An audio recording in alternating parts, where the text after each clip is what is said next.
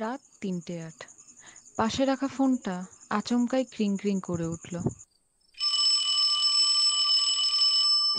একটু রাগ আর অস্বস্তিতে ফোনটা তুলতেই আমাদের প্রেমটা মনে হয় খুব বেশি দিন টিকবে না জানিস।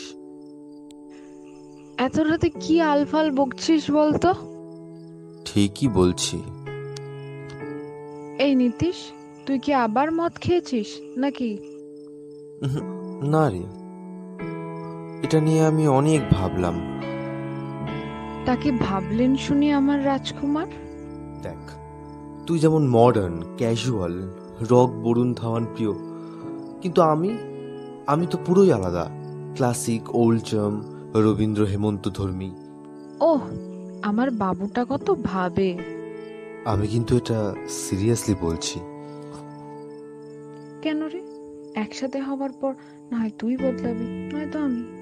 না হয় হয়ে যাব তোর মতো। কিংবা কেউ না বদলেই থেকে গেলাম। যে যার মতো একে অপরকে আঁকড়ে। বলছিস। তুমি বাবা ঘুমাও। বেশি রাত জাগা ভালো।